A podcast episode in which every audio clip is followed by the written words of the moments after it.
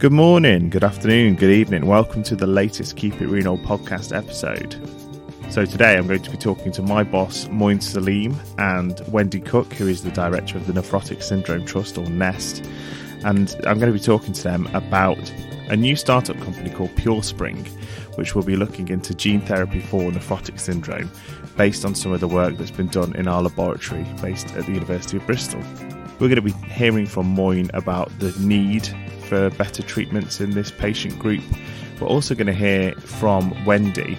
Wendy has a very interesting perspective on nephrotic syndrome, given that her son David um, is a nephrotic syndrome patient. He has focal segmental glomerulosclerosis, or F S G S. Um, and through David having this condition, Uh, Wendy came to be involved with the charity some fifteen years ago. What's really great about today's episode is we hear from Moin about treating patients with genetic nephrotic syndrome, which until now has been largely based around treating the symptoms of the disease, and ultimately the sort of gold star treatment as it stands um, is a transplant. Um, but this, this, as we sort of touch upon in the podcast, is not it's not a cure. It's a good treatment, um, but it's not without its own drawbacks. Um, and I suppose a bit of background knowledge that you need to know when we're thinking about gene editing is that there can be spelling mistakes in the D N A, and some of these spelling mistakes make no difference at all. Some of these spelling mistakes can drive evolution by by improving um, function, uh, and, and some of them can cause disease. We know of around sixty or seventy uh, so-called nephrotic genes. That's genes that are involved in the development of nephrotic syndrome. And what Moin's talking about doing is going in and changing these genes. We're used to viruses a lot recently in the news, and viruses are getting a very bad rap when we're talking about the coronavirus. But what it is that viruses are in particular is they they are a method of delivering D N A into cells. Now, if you're a virus, you want to deliver your own D N A into, or R N A into, a cell so that that cell will make the proteins that you like. What what scientists can do is we can hijack that machinery and reprogram it so that we can get the virus to carry a D N A package of our choice. Um, and what Moin's done is he's got a virus to carry um, functional versions of the genes, so that um, if a patient has got a dysfunctional or malfunctional version of a gene, we can then deliver the, the proper version and hopefully rescue the phenotype. Um, As ever, if you have any questions around the science in today's podcast, or any, any questions at all, please do get in touch via twi- our Twitter page, which is at Keep It Renal, or using our Facebook page, which is the Keep It Renal podcast. Uh, I do really want this to be interactive, so please do get in touch if you have any questions. Um, anyway, without further blather from me, uh, take it away, Moin and Wendy. Moin, if you'd like to kick off and sort of say a little bit about who you are and what you do. Okay, so so I'm Moin Saleem. So I'm a um, I'm a, a paediatric nephrologist. So I, I um, look after children with kidney disease at Bristol Children's Hospital, um, and I'm also a professor of paediatric renal medicine, which um, means that I run a big research lab in Bristol, which is interested in finding out the causes and the cures for all kinds of kidney disease. Uh, and Wendy, how about you? What's your interest in nephrotic syndrome? Where does that come from? And what do you do? Okay, well, my interest in nephrotic syndrome um, was because um, my son has had, um, was unfortunately diagnosed with nephrotic syndrome when he was age five, and he was treated at Bristol Children's Hospital. Um, and um, Professor Moin Saleem was one of the consultants that looked after David. Um, and David, unfortunately, has um, F S G S. Um, and which he still s- suffers from, and he's out, now at age twenty-four, and he's had reoccurrence of, of the condition as well in his transplant. So, um, hence my interest in, uh, in nephrotic syndrome. But um, I was kindly asked to um, lead the charity called Nephrotic Syndrome Trust, or many people know the charity as NEST. Um, I've been doing that for about fifteen years now, and I've got many volunteers that help me fundraise to support the research which happens at Bristol Laboratories.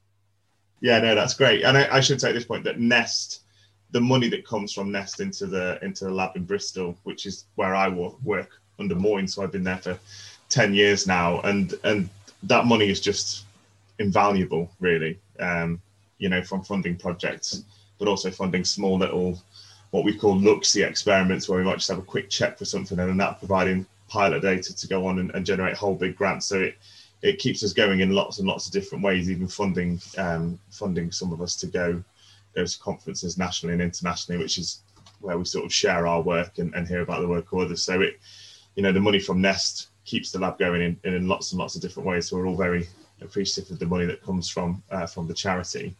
Um, so I think I think what we should point out at this point is that, um, well, maybe you'd be well to do it, Moin, um, the different types of nephrotic syndrome. So uh, the genetic and, and non-genetic. Okay, so I'll sort of start from the, the basics. So nephrotic syndrome is a type of kidney disease. So it's one of the types of kidney disease that we are really focused on trying to find a, um, you know, causes and a cure for. And nephrotic syndrome is is to do with a breakdown of the kidney filtration barrier. So it's a, sort of a fairly fundamental breakdown of what the kidney does, which is um, acting as a very sophisticated filter. Um, and the kidney stops proteins from leaking into the urine, the essential proteins that usually circulate in the bloodstream. Um, and it does a lot of sort of cleaning of, of toxins and other um, chemicals from the blood to, to, to, to keep um, everything in physiological balance. So when that when that filter breaks down, um, you end up with a loss of massive amounts of protein into the urine, and that's what's what the term nephrotic syndrome describes. And there's lots of different causes for that. So um, F S G S, which um, uh, Wendy mentions, is one of the kind of um, One, one of the ways of describing a form of nephrotic syndrome that's quite severe that often doesn't respond to therapies. Um, so some forms of nephrotic, nephrotic syndrome respond quite well to therapies, other forms don't respond so well, and, and you know, some forms don't respond at all and end up in kidney failure. Um, unlike, um, so, you know, like um, uh, poor David, who ended up in kidney failure and has had a transplant. So, so that's one end of the spectrum, which is, for us as clinicians, a very difficult disease to treat, um, and therefore to find a, a cure for nephrotic syndrome is, is a, a, a real holy grail for, for lots of us in this area of research, and, and it's an area that Bristol is very, very good at and leads um, the world in many aspects of the research that's going into nephrotic syndrome. Um, so that, that's, that's the area that we um, are primarily focusing on. And I think one message I always try and like to point out is that whilst um, dialysis and transplant can be good treatments, that's all they are. They're treatments, they're not cures. Um, and that even a transplant, as, as maybe you'd like to touch on, Wendy, you know, they come with quite a heavy burden in terms of the, the actual operation itself, and then the medications you have to keep af taking afterwards, and the checkups to check the function of the graft. So it's, would you like to talk a little bit about that, Wendy, and how it's, how it's been for you and your family? Yes, well, I think when David was first diagnosed, you, you're always very hopeful that they're going to respond to steroids. And then it, as the four weeks progressed and you're thinking, oh, he's, he's not responding, this is not going well, it seems to be more serious. And then Dave was taken for a biopsy. And then after the biopsy, we learned how bad his kidneys were, that there was forty percent scarring on both kidneys. And it was a real shock. Because like many of us, when we get ill, we think, well, there's there's a treatment out there that's going to work, and, and and we can go back to life as normal. But obviously that didn't happen to us. Um, and David had to carry on having um, this very toxic medication. Um, so, yeah, it was it was a, a very a very scary time, and and then. As time went on, um, we, we realised he wasn't responding to any of the medications that were given to him. And, and then the, the, the renal team um, disclosed to us at various um, appointments that, you know, his kidney function is going down and David's likely to, to have um, um, a transplant sort of in so many months' time. Well, for, for David, from diagnosis to um, dialysis, was two and a half years. Obviously, that can vary greatly from patient to patient. Um, So it was pretty aggressive. Um, so he went on dialysis when he was about seven and a half. And it, it was heartbreaking to see, you know, the line put into his tummy. Um, um, we did peritoneal dialysis at home, um, and we had to obviously learn about how to look after David more, um, because obviously there's a high risk of infection. And um, sadly, David did get peritonitis once, which is obviously life-threatening. And he, he did have other um, hospital admissions, which were life-threatening as well, which I won't go into. Thankfully, David did receive the gift of the transplant, which we were extremely grateful to the family who gave the kidney. And, and it was just, there was so much to learn and educate yourself about the, the transplant itself. Thankfully, he still has his transplant today, to this very day. Okay. Um, so he was transplanted in two thousand five.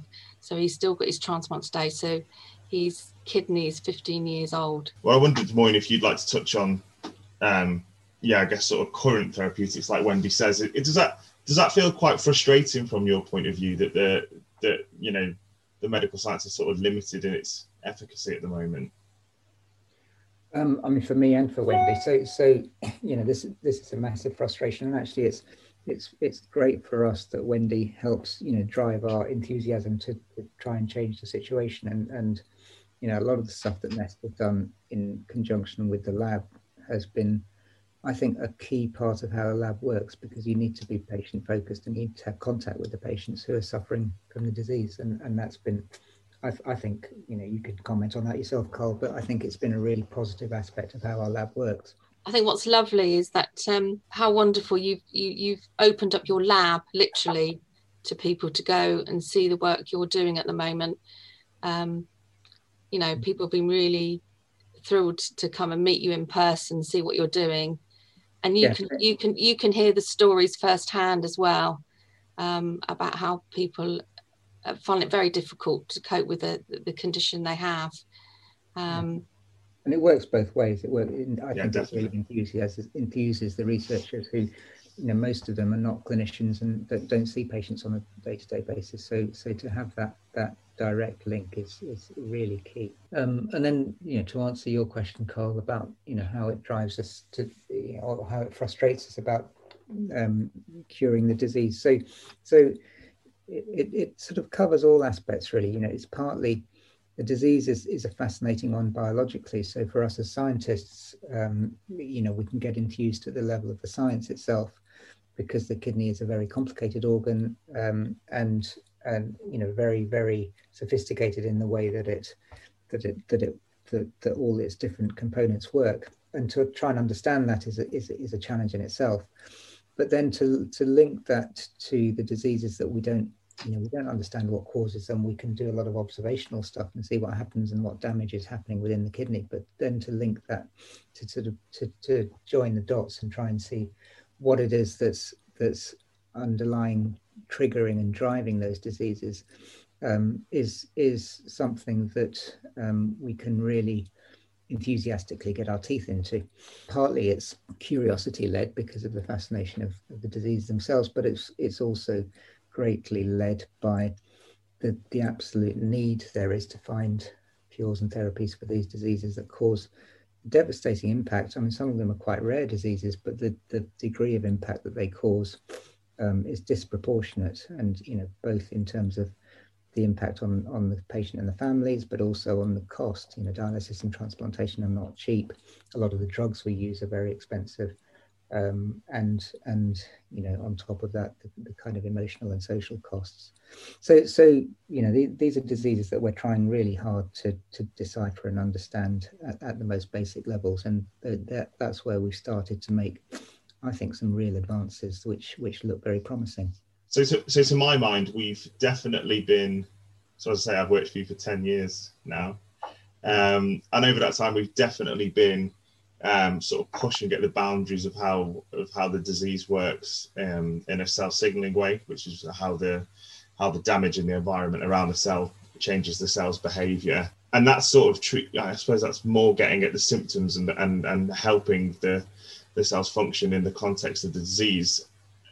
Where the genes and gene therapy comes in is much, much earlier in the in the disease pathway, if you will. Um, and it and it feels it feels gene therapy is much more of a leap rather than sort of pushing at the boundary. So I don't I don't know what your thoughts are on, on gene therapy, Moin, and, and where this idea sort of came from in your head. The core of what we're talking about today is, is the gene therapy advance that we're making. Again, to go back to the basics of what, how we're investigating and understanding this disease. Nephrotic syndrome is caused by lots of different insults to the to a particular cell in the kidney called the podocyte. So this is the specialized cell that that is core to the filtering unit of the kidney, and and so you can understand it in a very um, simple way, where where anything that damages the podocyte causes nephrotic syndrome. Now there are lots of different ways to damage a podocyte. Um, I published a paper a few years ago ago called one hundred Ways to Kill a Podocyte. Yeah. Um, so, So, you know, just illustrating that, that, you know, you can get damaged by lots of different things. And then some of them are um, caused by inherited conditions, so mistakes in genes. Um, so there are lots of inherited conditions that people know about, you know, the common ones like cystic fibrosis and so on. And the basic mechanism of all those is the same, where you get a, a single mistake, a spelling mistake, if you like, in your D N A for, for a gene that is important in the function of that particular organ or cell. So there are, so because the podocyte is so complicated, there are lots of different genes that regulate its behavior. So, so um, that means that there's lots of potential places for, for genes to go wrong. So if any of those genes go wrong, then the podocyte misbehaves. So, so far um, over the last, say, sort of fifteen to twenty years, it's been discovered, uh, we've discovered, um, we as a scientific community have discovered maybe seventy plus different genes that if you if you have a mistake in a single one of those genes, then you can get uh, nephrotic syndrome. So those those are the inherited forms of nephrotic syndrome, um, or genetic forms of nephrotic syndrome. And at the moment, there's no treatment for those. If you've got that kind of mistake in your genetic makeup, then there's nothing you can do about it. So that has a, that we, we, we had as one of our projects, we had a specific approach to this type of disease where we wanted to try and rescue and correct that genetic mutation.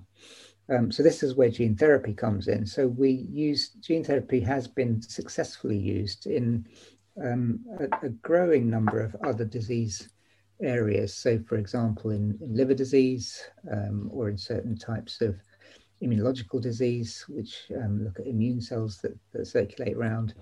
Um, people have managed to, to insert the correct gene into the cell that's damaged in order to correct that spelling mistake. The kidney, because it's so complicated, is, is, is a much bigger challenge, because to get the correct gene to the correct cell type um, is, is, is a significant hurdle without infecting, if you like, or without having off-target effects on all, all kinds of different other cell types, where if you insert genetic material, it might cause side effects. So that's the project that we had in the lab, where we have managed to actually overcome that hurdle using these gene therapy approaches. So gene therapy works by, or the commonest form of gene ther- therapy works by using a common virus, an environmental type of virus that is not harmful, Um, to carry the genetic material that you want to the cell, the cells in the body. And we managed to target that virus specifically to the podocyte and deliver the corrected gene um, to the podocyte in a mouse model, in a model of a, of a nephrotic syndrome genetic mutation. And that, that um, technology allowed us to completely correct the, the disease in the mouse model. So it showed a very strong proof of principle that you can cure these diseases using this technology. And that was the basis upon which um, we, um, this company came to us and said, well, this looks really exciting. Um, we think that this therapy, this type of therapy um, uh, is worth investing in. And a reason why it's worth investing is it's not just because of those rare genetic types of nephrotic syndrome. It's because of that possibility now that you can you can directly target genetic material to the podocyte cell And therefore, if there are other types of damage to the podocyte or other triggers of damage, if you can understand what's going wrong in the podocyte in those particular diseases, you can then introduce genes that would reverse that um, that, that uh, mechanism in the cell that's causing it um, harm. So you can then therefore target a much broader range of kidney diseases, not just genetic diseases, that would be beneficial um, and would, would hopefully, um, for the first time in a lot of these diseases, provide a specific cure rather than uh, the supportive therapies that are currently used. So in, in the lab, those of us that work more on the genetic side are going to be redeployed because you've fixed it. Um, and those of us that work on the sort of non-genetic side, it's really key now that we find out ways of supporting the cell through the disease so that we can, because what you've, what you've developed here essentially is, is a delivery mechanism, um, a way basically of directing your delivery van right where you want, uh, instead of it delivering its parcels absolutely everywhere. And in your, in your usual quite modest style, Moin, you, you're quite underplaying quite how fantastic this is, I think. I mean, I... My first degree was molecular genetics, which I finished in two thousand nine. And it, I think pipe dream might be a bit extreme, but it was certainly at the very edges. I mean, you know, we I think we knew at the time you could deliver um, genetic payloads using viruses, but there was it was very, very difficult, like you say, to try and control the cell that, that you were delivering to. And obviously you don't want proteins that are normally expressed by a podocyte being expressed elsewhere. Um, so this is... This is huge, and ever likely um, investors came and were really excited. Um, you must be really quite excited. Yeah, I am, and and you know, I'm always, you know, you know me, Carl. I'm always fairly cautious because you don't want to overplay things and give people um, maybe unreasonable hope about what's coming in the future. But you know, we're we're all we're all in this because we we hope to to make a difference in the future. So so, um, I think.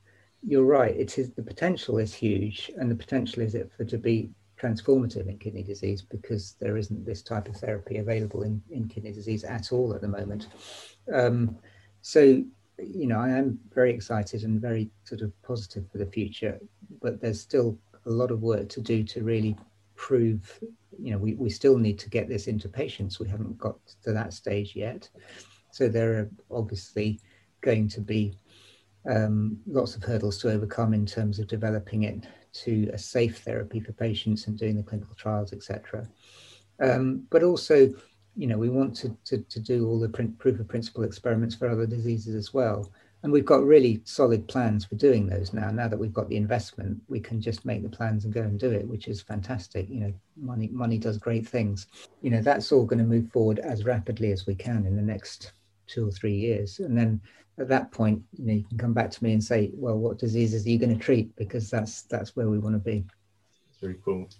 And that, speaking of that sort of hope and expectation, Wendy, how does that feel for families such as yourself and, and other people in the patient community when there is a sort of breakthrough like this? Do you do you find it hard to sort of manage your own expectations? How, how does that really feel? Yes, yes. Uh, well, when I put the news on um, our Facebook page, everyone was was so excited. They're, they're, they're so grateful to the team. They're actually saying, oh, there are heroes at Bristol. Um, they're working so hard. And I keep, I keep saying to them, you're working so incredibly hard. We, re we realise that obviously it's not going to be, um, this is not going to happen quickly. Um, and that, uh, obviously there's going to have to be clinical trials, first of all. No, everyone's super excited. I mean, the, the science behind this is is awesome. Have you did you feel sort of excitement brewing as the story ticked along and those results in your office started trickling in more? Did you did you realise you're sort of onto a winner? Um, I think so. As you know, Carl, science even even in our lab happens quite slowly, um, and and and the results sort of as, yeah they they trickle in, and you sort of start to build it gradually, and, and of course you, you sort of have hope each time you get a new set of results that this is real, this is real, and this is going to be consistent, and um, it's it's doing all the things that you want it to do. Um, but even now we're at a stage where um, you know yes we know the therapy works and we know we can cure a mouse. Um, but there may, may be unexpected hurdles um, that, that, you know, it's never been done in a human before. And, and um, we, we just have to be realistic that um, what's in our heads in, in terms of where it's going to go and how quickly it's going to go may, may, you know, hit some um, sort of buffers along the way. Was there a kind of eureka moment where it all um, sort of fell into place? Uh, unfortunately, you know, it doesn't quite happen like that in real life, you know. Or maybe one day when somebody makes the movie, they'll they'll have a bit of artistic life. yeah, yeah. Um, but um, it, it it was one of those projects that was very pleasing to do, because um, each stage along the way, as you went, you, we, you know, we we we kind of um, solved the the experimental um, hurdles, and and and the you know that they came the results came out as we wanted them to come out. And there's still experimental results that we want to do to, to further, um, you know, pin down absolutely how good this therapy is and how, how well it works in the long term, for example, um, and to make sure that there's no, no sort of side effects, toxicity, and all those kind of things.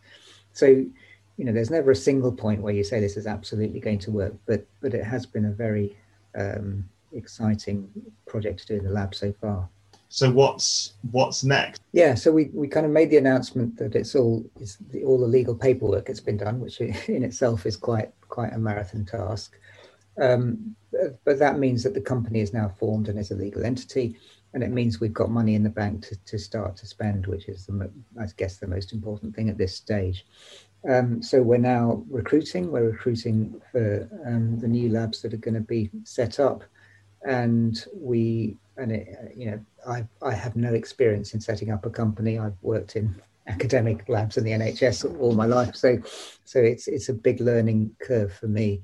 But um, it means that, you know, we have to set up a company. You need all kinds of staff, not just scientists. You need, you need executives of various, various levels and uh, admin staff. Um, so there's, there's quite a lot of organising to do before it's all um, a well-oiled machine. But that's all starting now. So, so you know, we're hoping to actually start real experiments um, early in the new year. We've already got started with some of the experiments in the labs in Bristol anyway. So we, we aim, you know, with certain aspects of it to hit the ground running. Um, uh, but yeah, it's it, it it's happening. I think it's it's sort of finally feeling real after a lot of many months of, as I say, paperwork and negotiations. Well, I just want to say congratulations, Moin, Gavin and the team um, for securing this contract. I've, I've sent an email to you, but just want to personally say thank you so much for your amazing work at the lab. And we're, NEST is all, all behind you, and will continue to be behind you. Thank you. Mm, well, that's fantastic, Wendy. And, and, you know, equally, we feel a lot of responsibility and a huge trust that you guys have put in us. So, so we take that very seriously, and you know, we really hope that we can fulfil some of those objectives um, going forwards. And there's lots of other stuff also going on in the lab, as you know. So, so it's not our only area of, of um, you know, making advances and thrusting forwards. But, but this will really boost, you know, all all the projects and all the all the things that we want to do. Um, for kidney disease going forward. So yeah, we've got a lot, lot of work to do. Um, but uh, you know, well, a little bit of a perspective from me, having having worked, yeah, I say worked for you, Moin, for ten years, is that what what's really awesome is you certainly not want to rest on your laurels. You know, you're certainly not seeing this as as job done and it's time for us all to retire. Um, you know, I think it's awesome that you you you know, it's always straight on to the next. You know, and you're right. There's always the next question. You have a big. You get a big result, a big, and you know, straight into like, well, what's the implication of that? And um, I think your, I think your energy is is inspiring, and I think this is, I think this is a huge deal, um, and really, really exciting. So, um, yeah, thanks for thanks for taking the time to talk about it today. Brilliant. Well, thank thank you, Carl, for uh, everything you're doing as well. You're playing your part. yeah, on, on paternity leave. Yeah. yeah. Thank, thank uh, you so much, Carl. Thank you. When I sit in um. the meetings and witness how hard everybody's working, it's um yeah I it, it's just wonderful. Yeah, we do it for fun, we enjoy it. You do it for fun. Yeah, Well, I would say, uh, further to what you said before, ha- us hosting the patient days and when we have patient interactions, mm. especially for those of us that are um, bench scientists and, and wouldn't normally interact with patients, it, it it does really actually fire you up. Um, I mean, sometimes, you know, it's great today that we're talking about a success story, but sometimes you can spend weeks yeah. hammering away at something. And, and, and, you know, you can have a week where you really work really hard and actually your net gain, you've learned a lot of things that don't work, um, but sometimes your net gain can feel like zero. And seeing the patients, seeing the families, and realising actually it's not just some abstract problem that you know that you're trying to crack. It is actually a real world problem, and that's really important for us no, no. to get no. to see that. So, so it, you know, it definitely cuts both ways. Yeah.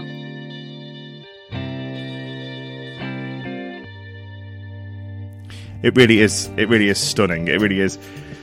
An incredible moment in in Moin's career and in the story of treatment for nephrotic syndrome. I don't think that's too grand to stay. Um, you know, ultimately this work could correct a mutation in a patient and lead to them being resolved of disease. And, and like Moin says, and, and Moin is right to sort of, you know, add a bit of caution to that and, um, you know, sort of not get our hopes up too much. But, but even so, this is a really, really um, big advance. Um, I really hope you enjoyed today's episode. I think we got a lot of different perspectives. Um, we heard from Wendy about, you know, what it's like uh, being in a family with a with a with a patient who's got um, one of these nephrotic syndromes, and, and just how complicated that can be.